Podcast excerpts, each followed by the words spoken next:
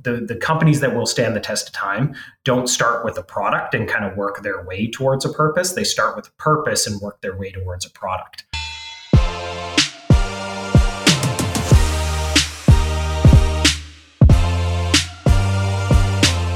Welcome to Behind the Brands, presented by NEO. We take an inside look at the leaders behind today's most influential brands. I'm your host, Jeff Adamson. As a co founder of Skip the Dishes and NEO Financial, I am fascinated by what it takes to build great companies. On this podcast, you'll get to meet the masterminds behind the brands we interact with every day and get a behind the scenes look at the what, the why, and the how from a leader's perspective. Let's get going.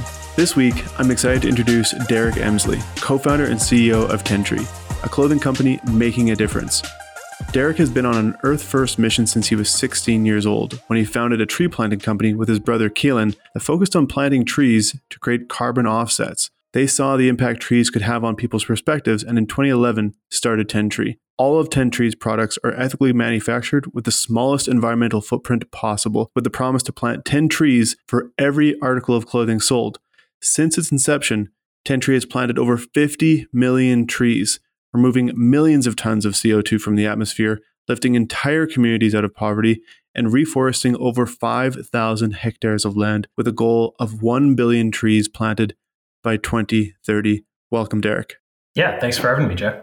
So I want to start with some current events here. You just made top 40 under 40. What does that mean to you? Does that does that title hold a lot to you or is this something like, "Hey, I'm just heads down focused on my business and the awards will come and go as they do?" It's it's obviously a super big honor to kind of be recognized for that, and you know it's one of those things. I think with any of those uh, sort of recognitions, you sort of feel a little like unworthy of it, or it feels like your name is the one that is being publicized when in reality it should be like the hundreds of other people that have been a part of the process that that should be publicized instead. So for me, it yeah, I'm very grateful and, mm-hmm. and honored to be receiving it. Like at the end of the day, it's not about me. It's not about, you know, what what I did. It's if anything, I'm the least important person in everything that we're doing. It's our team, it's our my co-founders. It's really like and it's the impact we're trying to create. So I think it's it's just a reflection of that. I want to go back to the beginning of when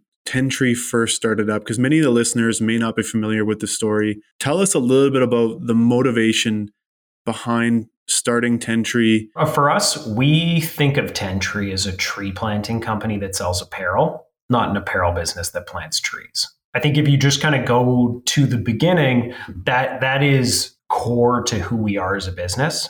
When I was in high school, uh, we started a, a tree planting company in the prairies where we planted 150,000 trees on 640 acres of land. And the idea was to sell carbon offsets. It got us connected with this incredible network of global planting organizations that weren't just focused on the environmental side, but were also focused on the social impact, like mm-hmm. job creation, food security. What we found was one, that this idea of the carbon offsetting business model wasn't ultimately viable, largely because you know the carbon offsetting world hadn't really developed the way it is maybe now or today but also globally these organizations couldn't grow and scale their model mm-hmm. and so for us the creation of tentree was not about creating a apparel brand.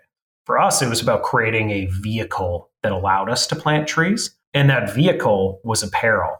And i think what we've quickly realized was that more than that our vehicle was the community that was built behind this apparel. And I think hmm. for us, that's really core to who we are. Our, our, idea around sustainability was not this old way of looking at it, which was, you know, kind of disempowering. The world's ending, the ice caps melting, it's it, the fires are burning. It was more about like, how can you as an individual have an impact? And how can you use those dollars as a consumer to actually create a positive impact? So it's not about you know green guilt or you know doing less or you need to be better. It's about look at how you can have an impact through a single purchase. Mm-hmm.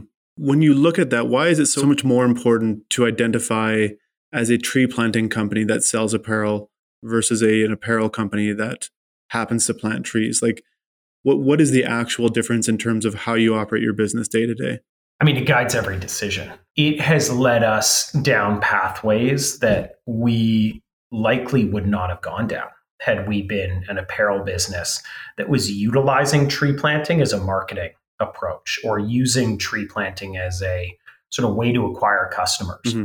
You know, it, it kind of goes to that idea of the start with why. The idea or concept that the, the companies that will stand the test of time don't start with a product and kind of work their way towards a purpose. They start with a purpose and work their way towards a product. Mm-hmm. It's the same idea that, you know, Apple isn't an iPhone company. Apple's about sort of inspiring creativity mm-hmm. and all these different and providing the tools to do it. You know, for us, our what is apparel, but it also means that our what could be anything our why is trees, mm-hmm. how we accomplish our goals, our community. And really, we're looking for different ways every day to give them the opportunity to partake in making an impact. I grew up in a small community in Saskatchewan as well. I've planted a few trees in my day, not hundreds of thousands. Well, what did you learn that you've kind of taken with you as you've grown as a leader from those early days of actually planting the trees yourself? Um, I would say the biggest one is probably resilience. And I think it's, it, you know, if you talk to any of the people that have done tree planting and that maybe work for you now that are tree planters, they're like, everything's easy compared to tree planting. Like, you know, living in the bush, slamming a shovel into the ground, planting thousands of trees a day, and, you know, living in a camp, like, what it pushes you to realize is sort of like the resilience that you can have as an individual mm-hmm. and, and your ability to sort of push through challenging times or sort of those like mental barriers. Mm-hmm.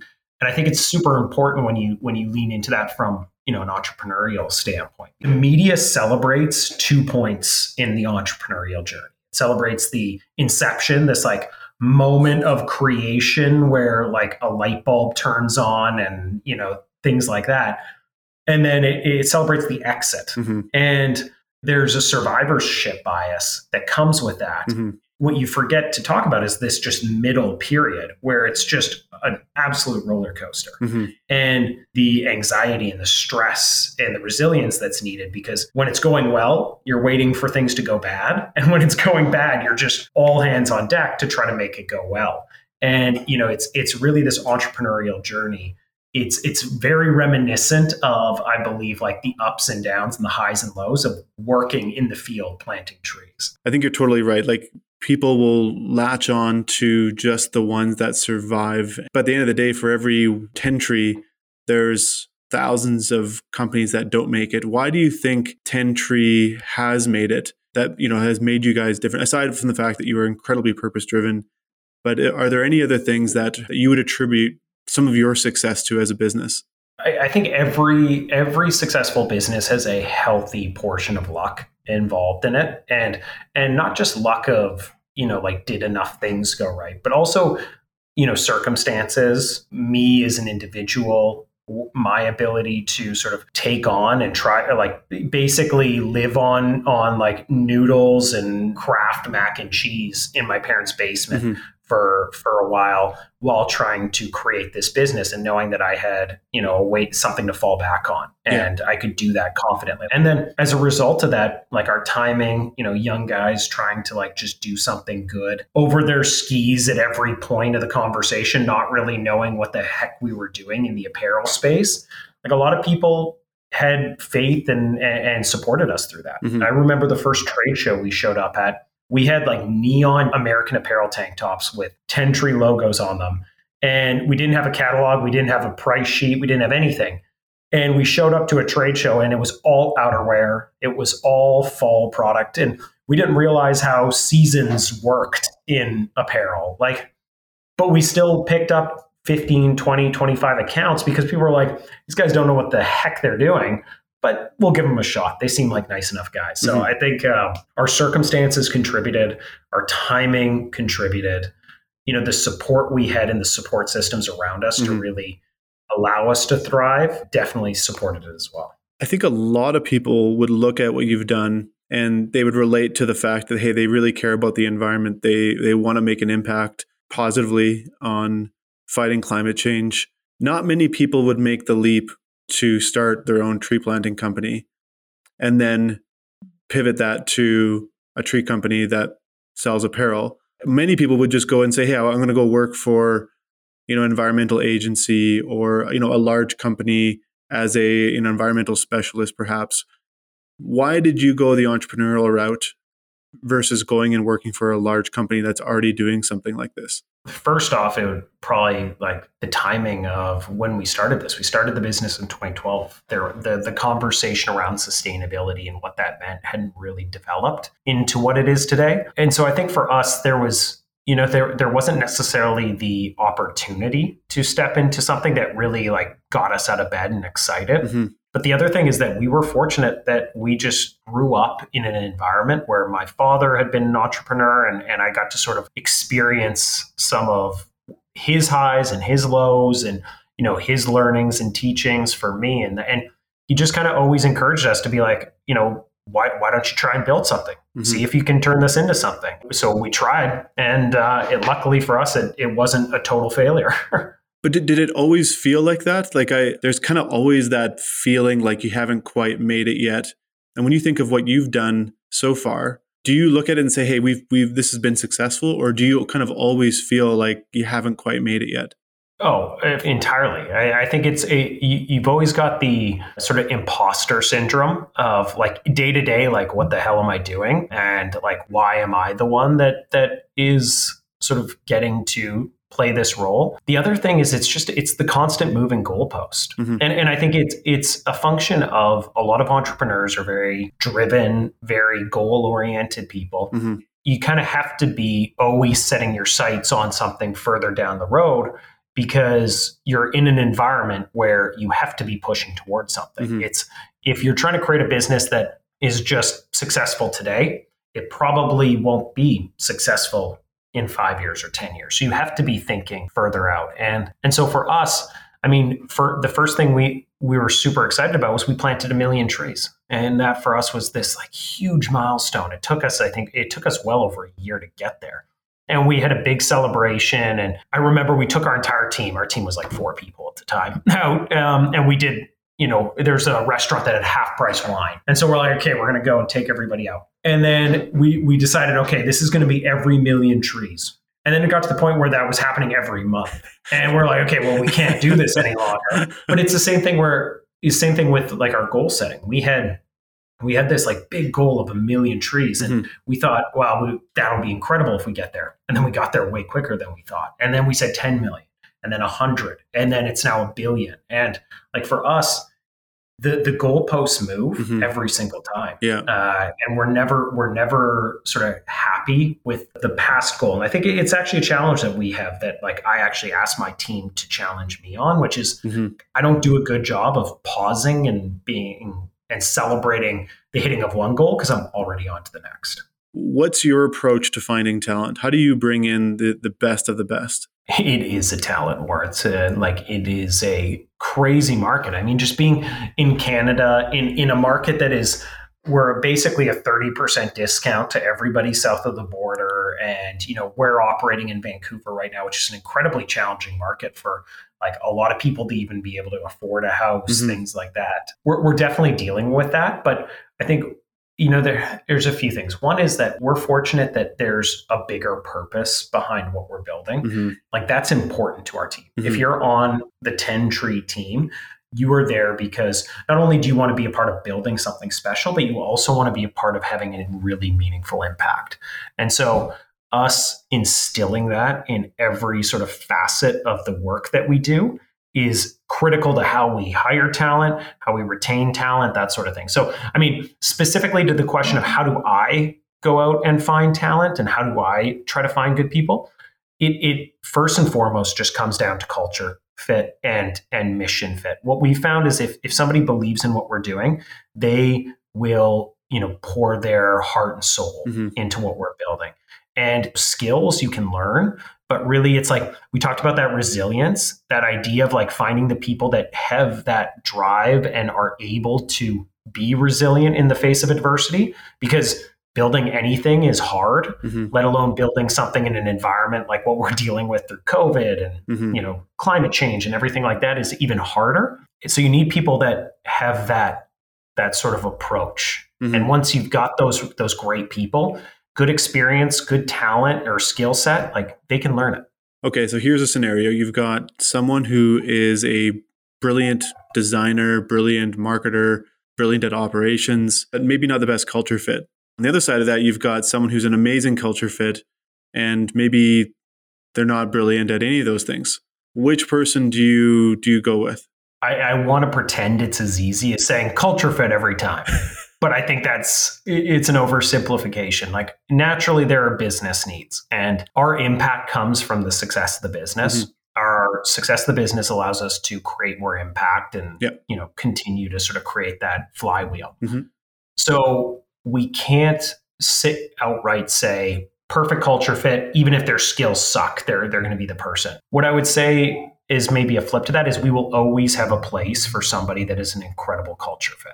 Mm-hmm. When they're not a perfect culture fit, there's just a lot more homework that needs to be done. There's mm-hmm. a lot more vetting and there's a lot more sort of questions that need to be answered of like why is this where mm-hmm. you want to be is this the right fit for you is this the right fit for us because i think one of the things that we've always believed within Tentree is that you know you're just as much as we're choosing to employ you, mm-hmm. you're choosing to be here. It has to be a mutually beneficial relationship. And we take a lot of time and care to really try to understand why somebody wants to be here. So I would say that like if they're not if they're not outright the perfect culture fit, there's a lot more digging in that needs to happen. Do you feel like that culture can also be learned on the fly? Or is it something kind of that you're either a fit or you're not? No, I think it absolutely can be learned. It, like if there's a true inherent values disconnect, then it's not the right fit, and, and no matter how good their talent, you, it's it doesn't make sense. But I would say that that's a fairly rare circumstance. Like mm-hmm. nobody's out here just saying like I hate the environment. I actually enjoy burning down trees. Like, like if they are, they're not coming to us, right? And so it's a relative scale. Yeah. So you know oftentimes you'll have somebody that is so so passionate about what we're building yeah. and maybe their skill set isn't perfect but then you'll have somebody that's skill set is incredible or perfect and maybe they're they're not as passionate about what we're building but they have to be open to being passionate mm-hmm. about it. They have to be ready to enroll in the mission and what we're trying to create. A lot of what i'm hearing some common words like mission and purpose and the why. And in 2012 when you started up and you're not doing it for this reason i know but it certainly now is a lot more there's a lot more companies that are thinking about the environment now. There's a lot more companies that are making investments.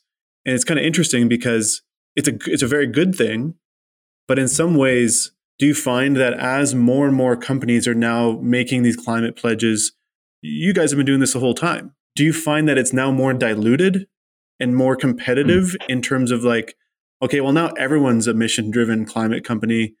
And Tentree is just one of many that are doing it. Maybe you were the early on it uh, and it's more true, like you're more authentic on it. Have you found that it's actually made it harder to get your purpose out there, or has it made it easier because now there's more awareness around it?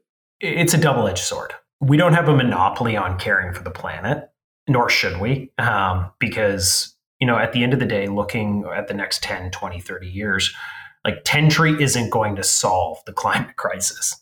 We have, I believe, a very important part to play in it.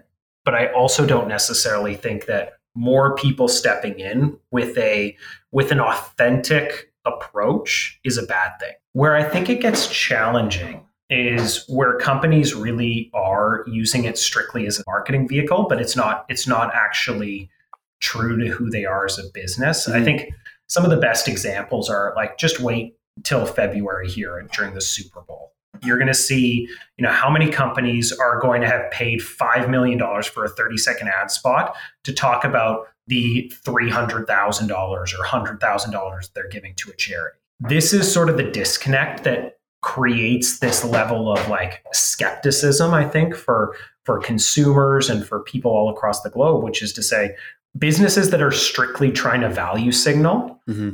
and and don't actually give a shit mm-hmm. are are the ones that actually dilute the overall message. So, I mean, if we take tree planting as an example, we've planted over 65 million trees since we started the business. And next year we'll, we'll be far beyond 100 million.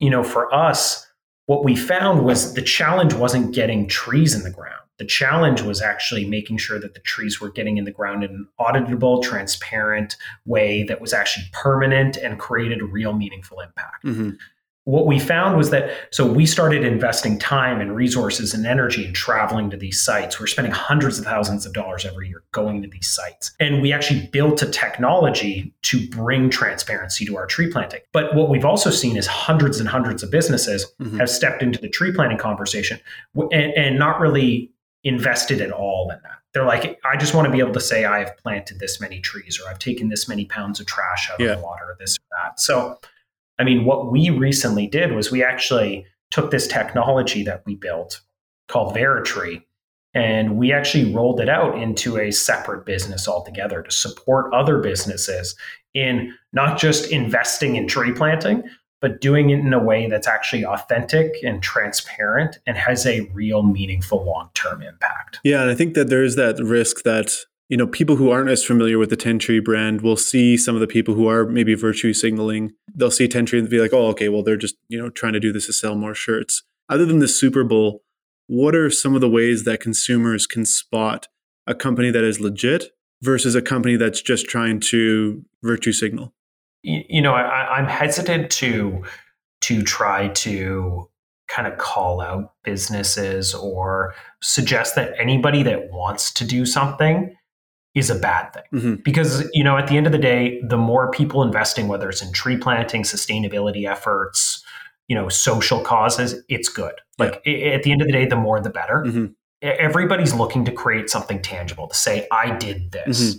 And where you can see when it's truly authentic is when they're not just saying, I did this, but they're actually looking for the outcome of doing that. Mm. They're actually not just invested in the initial press release, they're invested in the long term benefits and outcomes mm-hmm. of the mm-hmm. work that they're doing. So, you know, they're not just focused on taking one pound of trash out of the water, they're actually focused on the reclamation of the entire waterway. Mm-hmm. And they're talking about the impact that that's having to the ecosystem. Like they're not just investing in a pride campaign when it's when it's convenient. They're mm-hmm. actually sort of engaging with the community, and the, uh, you know yeah. we see a lot of this, particularly with like indigenous uh, work in Canada here. Mm-hmm.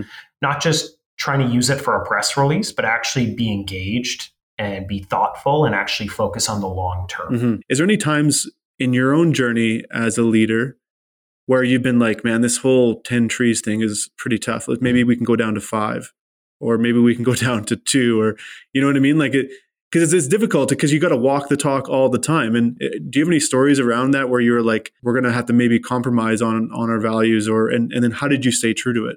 We, we've had a lot of those types of challenges. I think one of the things that that I, I've mentioned before that really led to our success early on i think was just our frankly our lack of understanding of what the hell we were doing in this in the apparel space mm-hmm. and but the, we also ran into a bunch of issues as a result of that. When we were creating product at the beginning, we, we didn't know a thing about sourcing sustainably. Mm-hmm. You know, we, we didn't know what the difference between cotton and organic cotton was. We never heard of recycled polyester. For us, we were just making product, and, and the, our stance was that product led to trees planted. So we're sustainable uh, about three years in, somebody challenged us on it. They said, like, why aren't you guys making your product sustainably? And and we actually like stopped and listened, and we said, like, what does that mean? Like, we think we're we we're yeah. planting trees. We're we of course we're sustainable. Yeah, we checked the box. You know, they talked to us a little bit about this, and we said, you know what, you're right. Like, we're it, it, like it doesn't matter if, what, regardless of what the outcome is of planting trees like if the vehicle that gets it there isn't good isn't good for the environment then you know what what are we doing? Mm-hmm. and so for us we over the span of about 18 months overhauled our supply chain from 0% preferred materials to virtually i think it was like 98% sustainable materials. Like there's you know things like zippers and trims and stuff like that. It, like there's still a lot of challenges in some of those areas that mm-hmm. we're still focused on. But we'd already committed to pricing with our end retailers. Mm-hmm. And we couldn't go back to them and say, you know, this is now $5 more yeah. because it's organic cotton. Yeah. And so we just ate the entire margin impact of that. Ouch. Uh, and and another example of it was one year we forecast a lot of our tree planting with all of our global partners at the beginning of the year. and we grew by you know 50 60 70% one year and so you know thinking we're, we're excited about the future. We just think that's going to keep happening.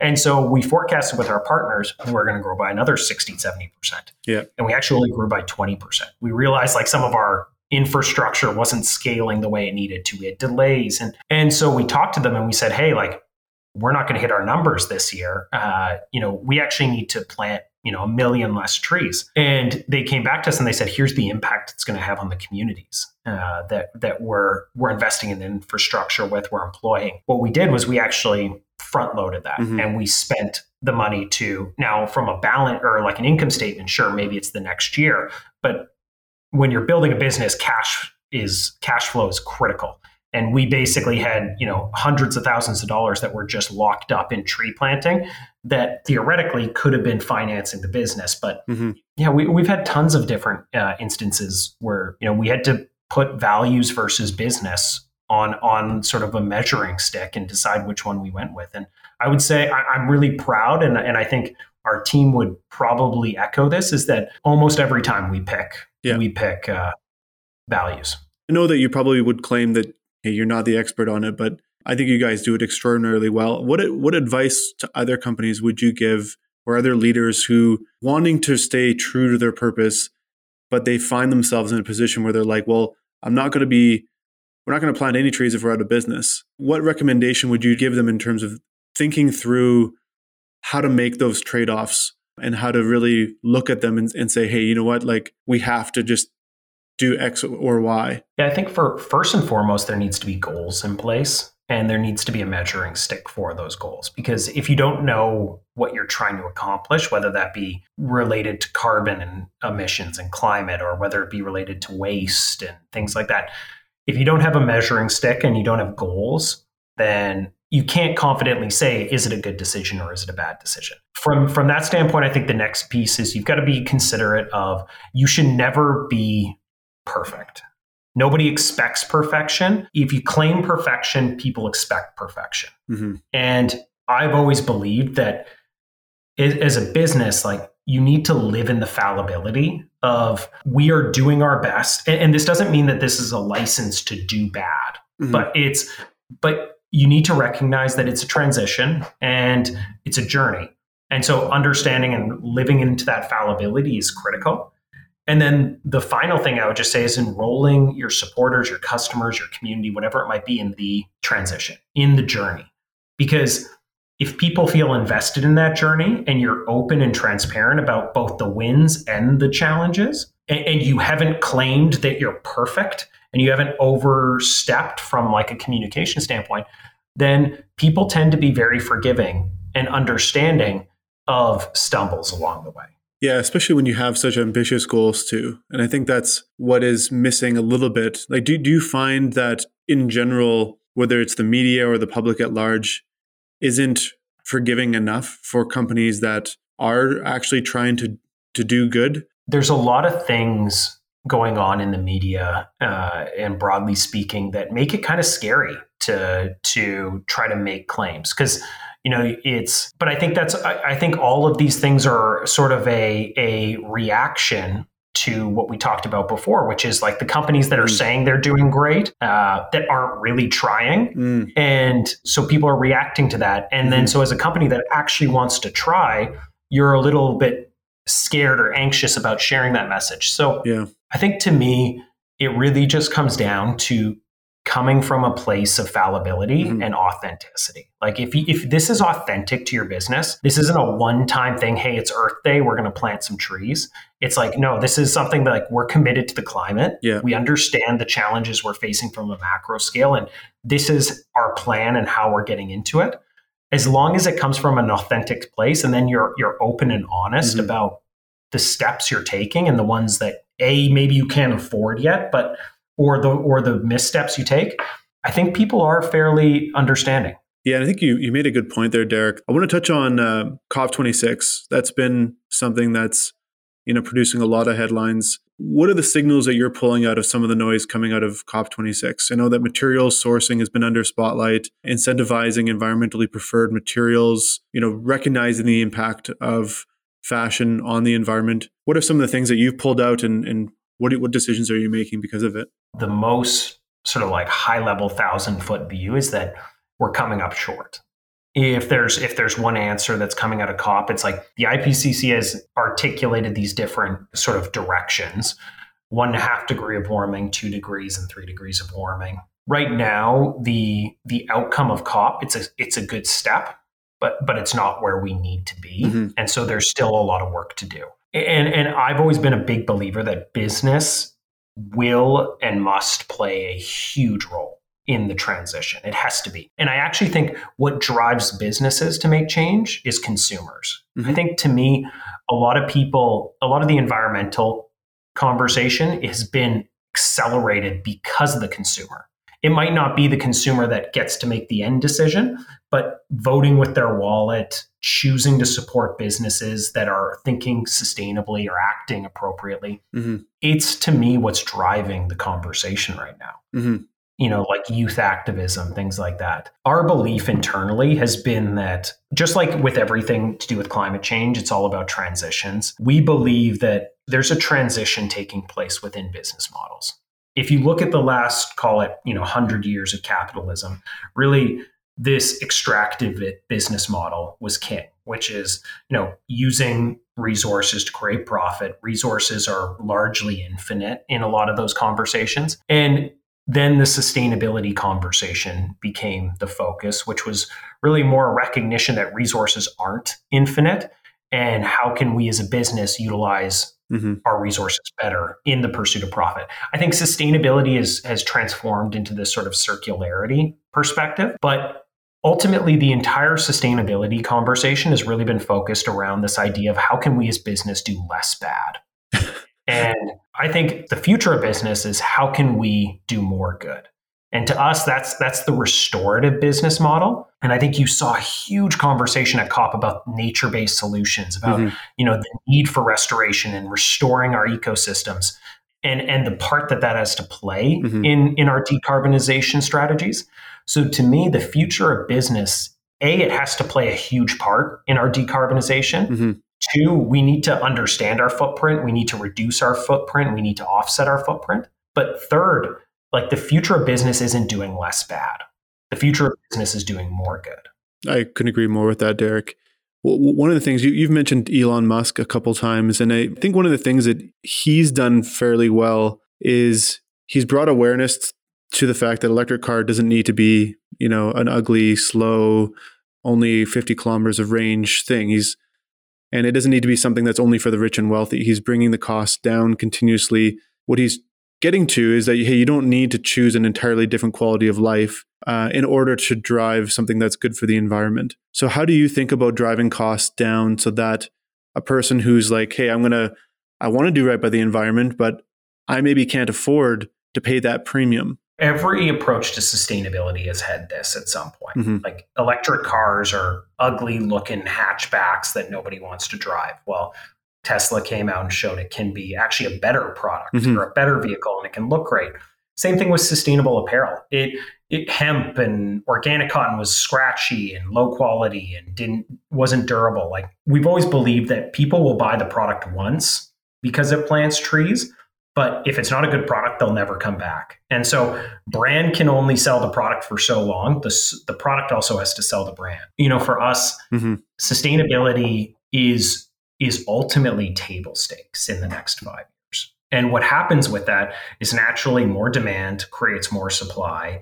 And so right now, what we're seeing is like, particularly in, in our supply chain, organic cotton prices in the last 12 months went up almost almost 100%. percent mm hmm And it's because suddenly everybody's decided, okay, we need organic cotton and supply chains are challenging you're going to start to see some of this like greater adoption as more and more people come in. So I think you're you're going to see some like challenges in the early stage, but also you're going to see things level out in the years to come. The last point I would say though is is that I'm a big believer in businesses making it frictionless for a customer to choose sustainability. Mm-hmm.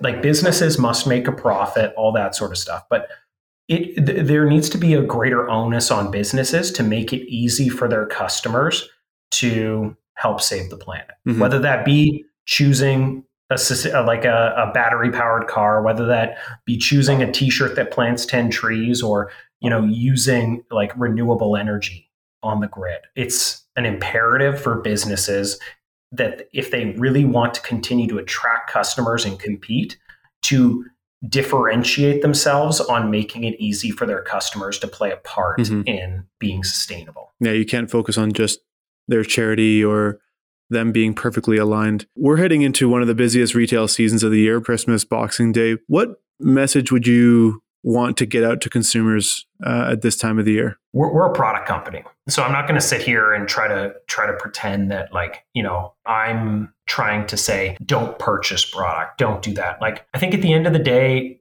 you know, we recognize what the holiday season can mean to mm-hmm. a retail business, to a product driven business. Mm-hmm. We've always believed in creating an environment where if you don't need a product, you shouldn't be buying it. Yeah. But if you're going to buy a product, you might as well buy one that plants trees or gives back or does something good. This is always a big time of the year for us. Um, and, and we're super fortunate that our supporters and our customers are willing to kind of put a Tentree product, whether it's under the tree or that, that mm-hmm. sort of thing. Like we're super fortunate and grateful that our customers even consider us in that conversation. We're also always conscious of overconsumption. And so it's, yeah. you know, if you're going to buy, vote with your wallet think of think of where you're putting your dollars and hopefully do it responsibly. You know, whatever I see a Tentree piece of apparel out there, uh, I see people in our office wearing them all the time out on the street. I always have a huge sense of pride to see what you guys have built. I think what you're doing is amazing. I think it's an, you're setting the bar for other companies really high and i think it's something that other people should should strive to. I want to really thank you Derrick for for taking the time. I'm really grateful for for you being here and sharing all this information and more of the behind the scenes of what you guys are about as a brand and how can people get in touch follow you guys? What would you like to get out there? You know we're really focused on two things right now. We have Tentree which is our you know apparel business like i said a tree planting company that sells apparel. You can find us at tentree.com if what we're talking about on this restorative business model mm-hmm. resonates, reach out to us on veritree.com. This is the business that we've rolled out to, you know, take what we've learned over the last,